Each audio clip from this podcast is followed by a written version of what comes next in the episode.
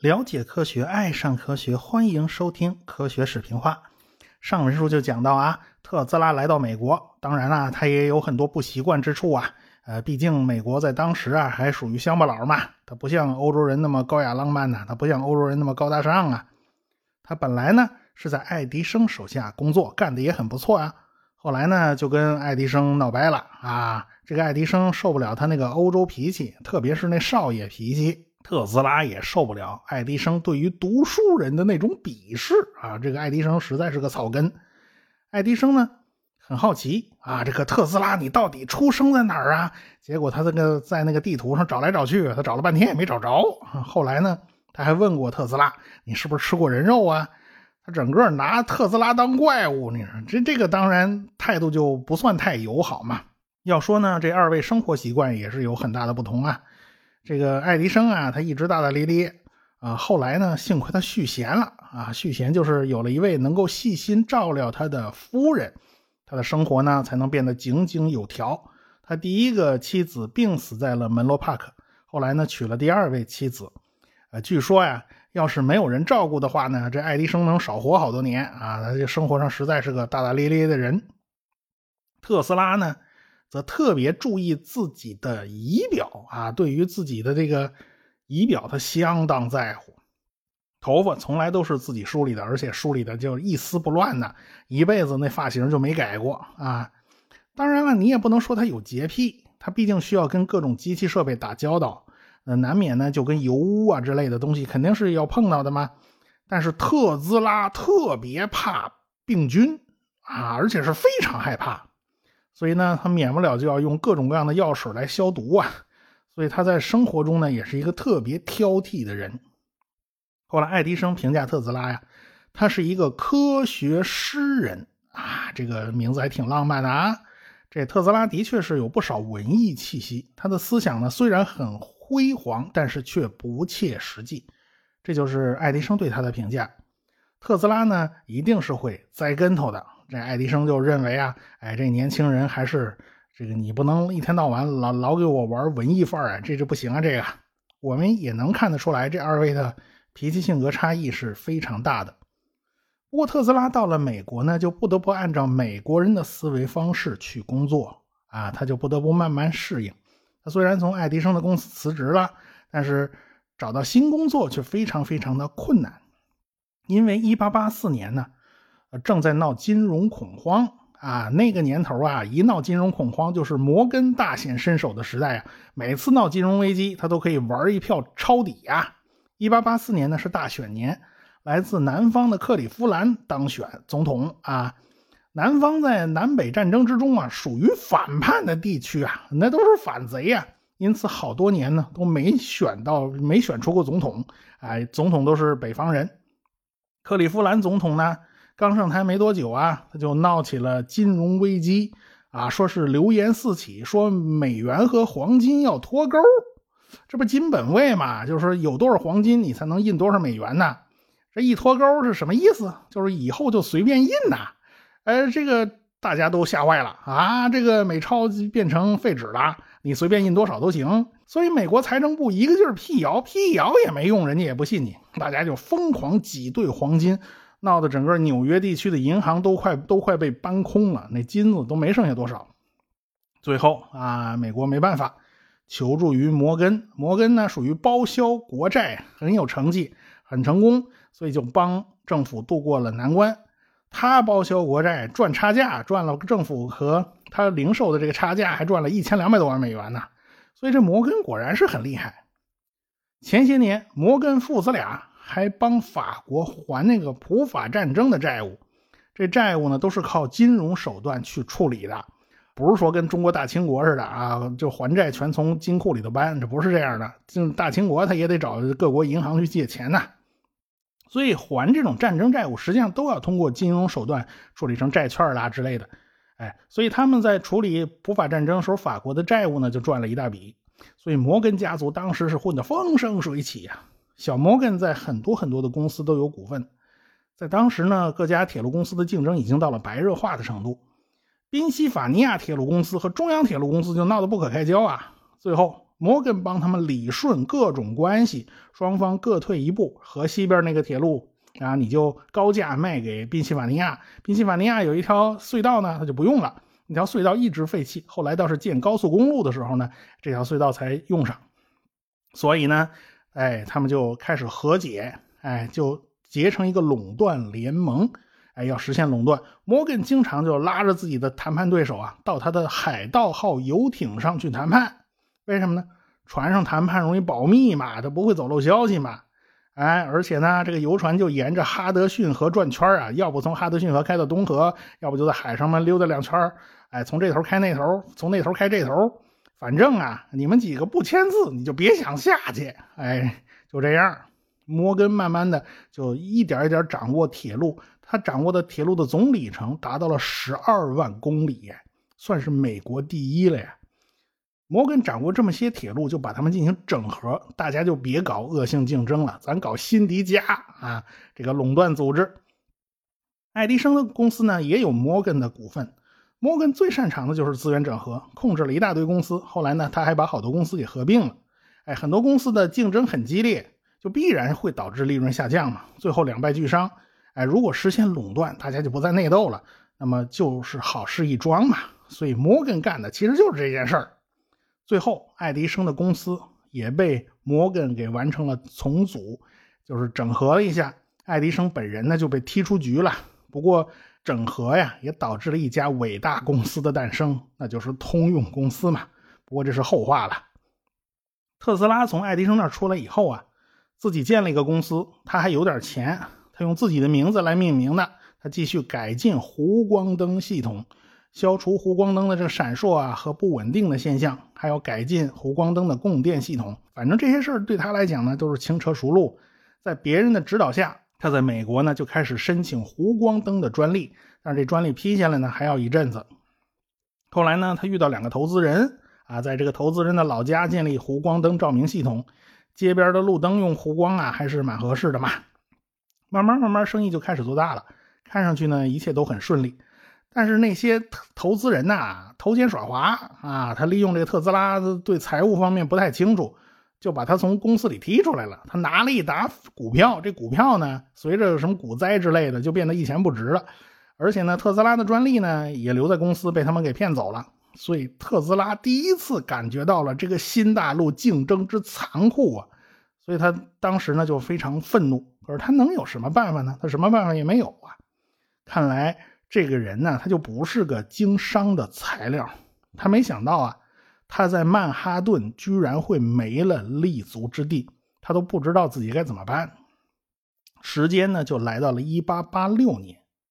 这一年的五月一号，全美国有好多地方的工人都放下了自己手头的工作，走上了街头，举行游行示威，争取八小时工作制。仅仅在芝加哥就有四万人罢工，一共是八万人走上街头，还更不要说包括纽约、底特律、米尔沃基啊之类的城市，各大城市反正都开始了。大家白天一开始都还是很有秩序的，后来有很多工人是下了班以后来参与的，所以这个场面就开始失控了。你别忘了，美国人好多都是有枪的，结果哎一来二去就弄急了眼了，警察还开了枪打死了四个工人。后来这事儿就闹得越来越大，哎，这个影响是非常大的。后来，一八八九年第二国际成立大会上，恩格斯就宣布五月一日是国际劳动节。我们现在过劳动节已经是稀松平常的事儿了，也不会有多少人去知道这个节日的来源。权益啊，从来不是从天上掉下来的，这还不都是自己争取来的吗？对不对？所以，就在这年。特斯拉呢，他也赶赶，正好赶上了这档子事儿，所以整个美国也处于一个动荡之中。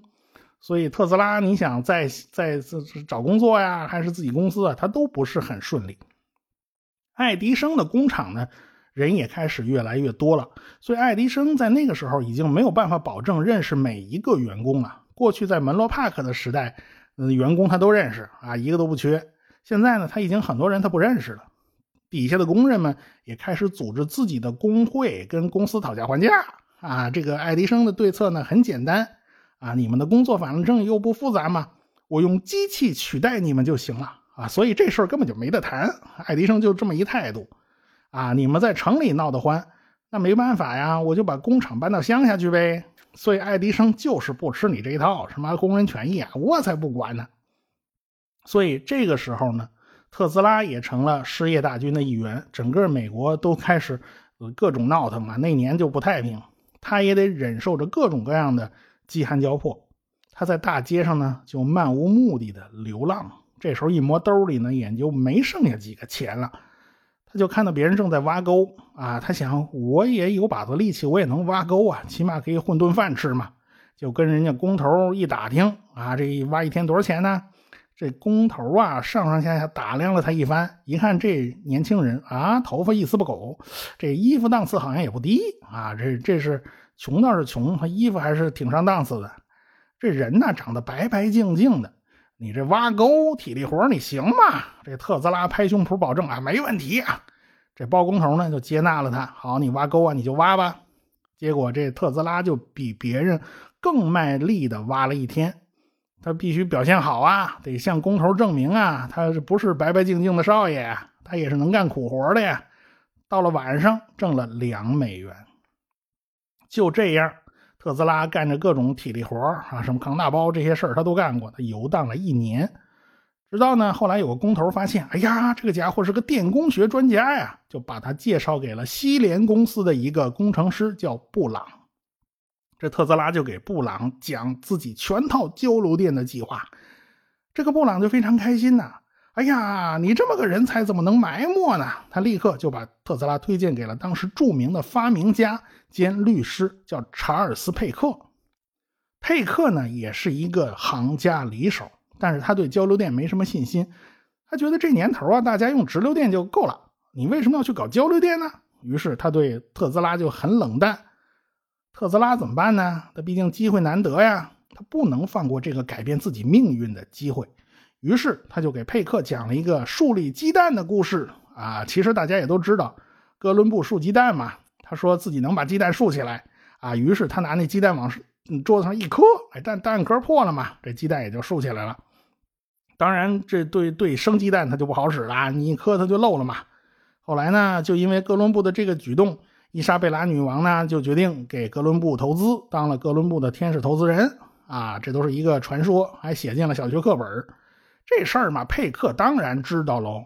但是特斯拉语出惊人呐，他说不用把鸡蛋磕破喽啊，这鸡蛋呢，我照样能把它给你竖起来。他怎么干的呢？他鼓捣了半天，在鸡蛋上镀了一层铜，然后呢，他做试验用的磁场嘛，三相交流电呢，他又搞了个旋转磁场嘛。然后把这鸡蛋就放在旋转磁场里边，这个鸡鸡蛋就开始滴溜溜乱转，而且稳稳当当的竖在那儿。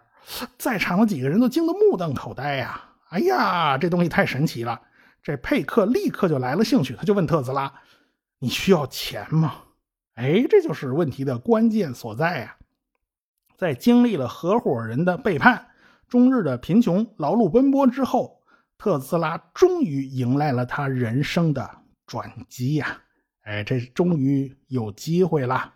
佩克、布朗、特斯拉三个人就组建了特斯拉电力公司。这公司呢，办公室所在地呢，就距离爱迪生的工厂呢不太远，就隔了几条街而已吧。特斯拉终于可以开始自由自在地研究自己的交流电动机了。但是繁杂的专利申请工作呢，就消耗了特斯拉许多许多的精力。他就不得不把整个电动机系统啊拆分成了七个部分来申请专利，也就是说，他要申请七个专利。尽管呢，特斯拉很不爽啊，他不太愿意，他觉得电动机系统嘛就是一个整体嘛，我为什么要把它拆开呢？但是不拆开，他很多专利审核呀，他通不过呀，这是没办法的事情嘛。对于爱迪生来讲啊，随时随地都有人挑战他的地位，特斯拉呢只是其中一个。哎，在当时，特斯拉还构不成任何威胁。在当时，很多人都在鼓捣电灯泡，这爱迪生啊，一点都没在意，因为嗯，那些人水平比他那灯泡差得多了。但是，有个行事低调、不显山不露水的家伙，才是他真正的劲敌。这个人叫 Westinghouse，啊，这是音译啊，意译的话说起来简单，就是西屋。东屋在不在？反反反正人家就叫这名字嘛，就西边的屋子嘛。所以他成立的公司叫西屋电器公司。这个西屋电器公司走的就是交流电的路子，对爱迪生造成了非常大的威胁。那么这个西屋先生又是来自何方的神圣呢？他呀，也是一个凭借自己的聪明才智走上致富之路的典型。他是第一个发明火车用的空气动力刹车装置的人。他拿这东西啊，当时就在铁路大亨范德比尔特面前晃了晃，哎，叫老头去看看。这个老范呢，他不不屑一顾，他觉得这东西没什么用。哪知道后来呀，这个空气刹车装置到处都在用啊，可以卖的到处都是，而且呢，就让这个西屋先生就狠狠赚了一笔，这第一桶金就这么来的。那么这个东西到底解决什么问题呢？大家想一想啊，火车有多少个轮子？你刹车的时候，对吧？你总不能只刹火车头啊？啊，后后边那些个车厢你都不刹车啊？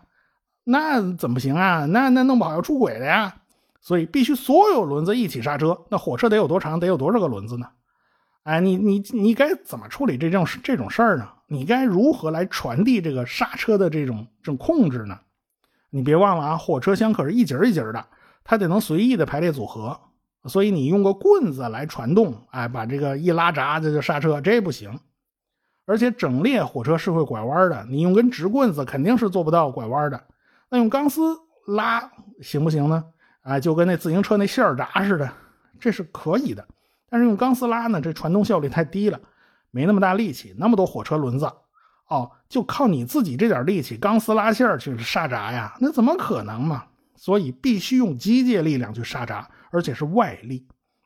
所以呢，这位西屋先生就发明了空气制动系统啊，它很方便啊，加挂一节车厢，哎，你把那空气那管子给它连上就行了，这压缩空气往里一吹，所有的轮子就一起刹车。人呢不用花什么力气，你只要控制好那个阀门就行了。所以这个压缩空气的刹车系统啊，是个非常有有用的装置，在铁路上用的非常广。西屋先生第二个发明呢，也跟铁路是有关系的，那就是铁路的信号系统。就因为研究这个系统，他跟电结下了不解之缘。他从别人那儿就挖了一大批的人呢，到他的公司，哎，其中就有手下的一员大将，叫威廉斯坦利。西屋公司呢，当时总部设立在了匹兹堡，也就是卡内基的老窝，钢铁大王卡内基嘛，著名的工业城市。这儿一切都是脏兮兮的。卡内基曾经领着他的精神偶像、社会学家斯宾塞，就跑到匹兹堡来参观。结果人家斯宾塞就觉得这个城市啊，到处都是一层煤烟，怎么到处都是黑乎乎的？哎，这个斯宾塞就是社会达尔文主义的提出者之一啊！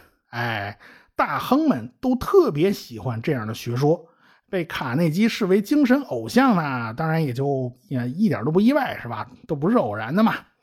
不过呢，像西屋这样的人呢，他为人很和善，经常会帮着工人去搭把手。你别看他穿的都挺精神的，穿着礼服，戴着大礼帽呢，一看工人要举个什么东西，他有时候一高兴过去，哎，搭一把手，帮你一把。而且呢，他非常照顾工人的福利。星期六下午啊，还可以休息半天。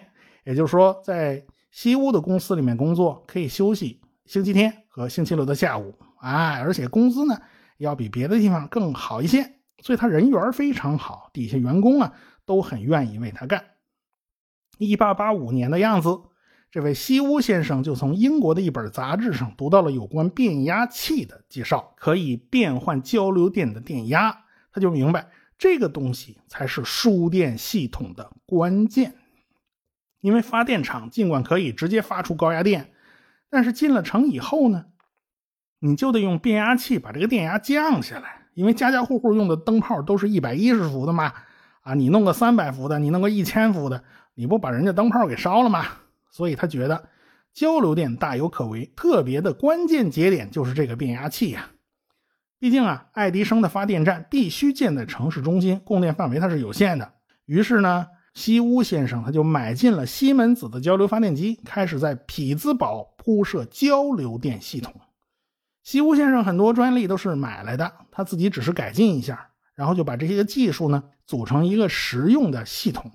变压器的专利啊，他也是他买来的。哎，他的这种这种系统啊，就开始慢慢慢慢夺走爱迪生公司的份额。那涉足电力照明行业仅仅一年，就已经鼓捣出了六十八座交流电中心电站了。所以步步紧逼的意思是非常明显的。爱迪生他们那边压力也很大呀。时间就来到了一八八八年三月十二号。一场大雪就袭击了美国东北部，包括纽约在内啊，到处都是大雪纷飞呀。纽约地面积雪有二十二英寸这么厚，折合成公制单位是多少呢？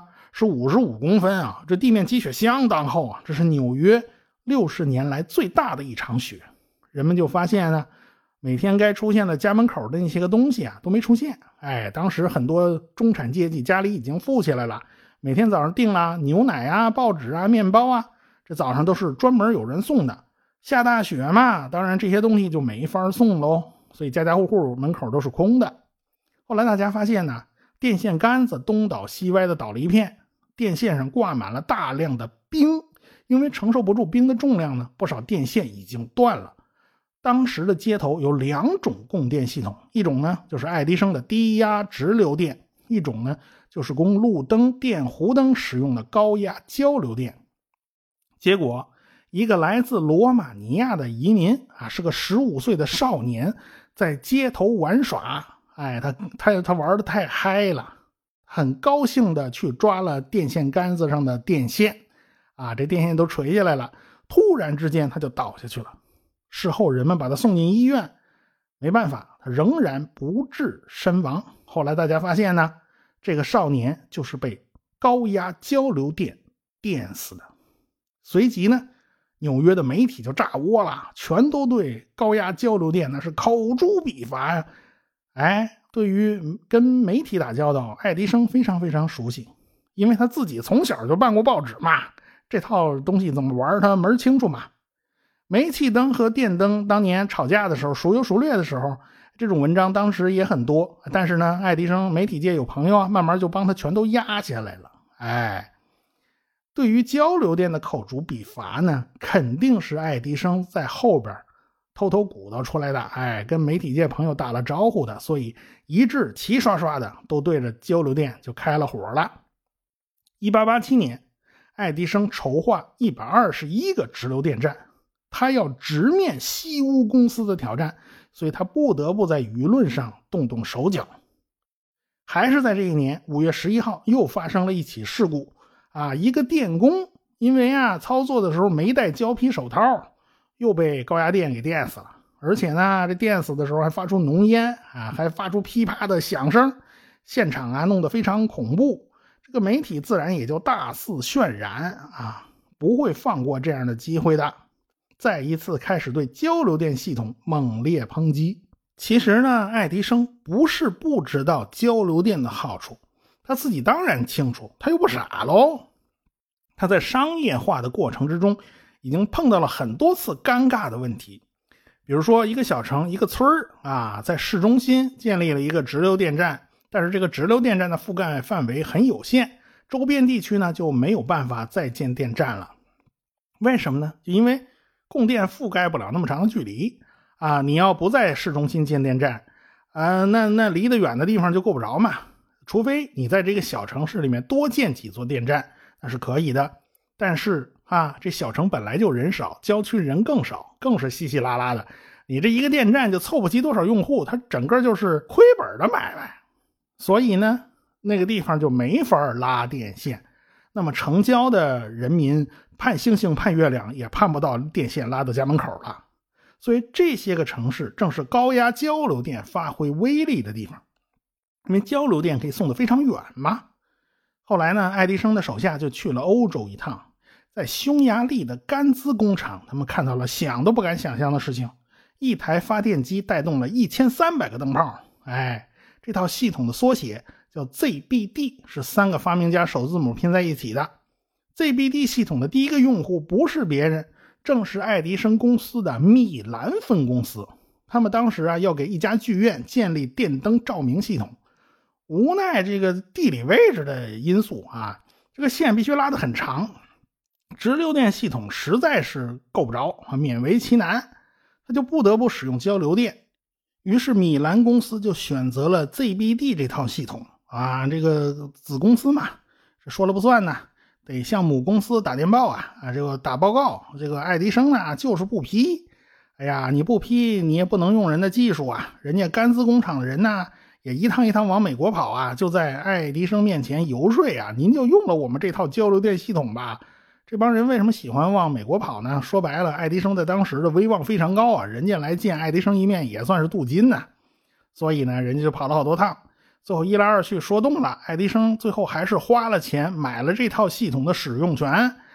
呃，但是他摆在那儿当摆设，他根本就没有实用过啊，他还是对交流电系统啊有非常强的心理障碍。一八八七年。爱迪生不仅仅要对付各种各样的竞争，特别是来自于西屋公司的竞争，他还碰到了一件意想不到的倒霉的事情。这件事情的打击啊，是整个电器行业都有影响的，不是专门打击爱迪生一家啊。这件事儿对特斯拉的打击啊更大，特斯拉不得不发挥他的聪明才智来解决这个问题。到底是怎么回事呢？我们下次再说。学声音。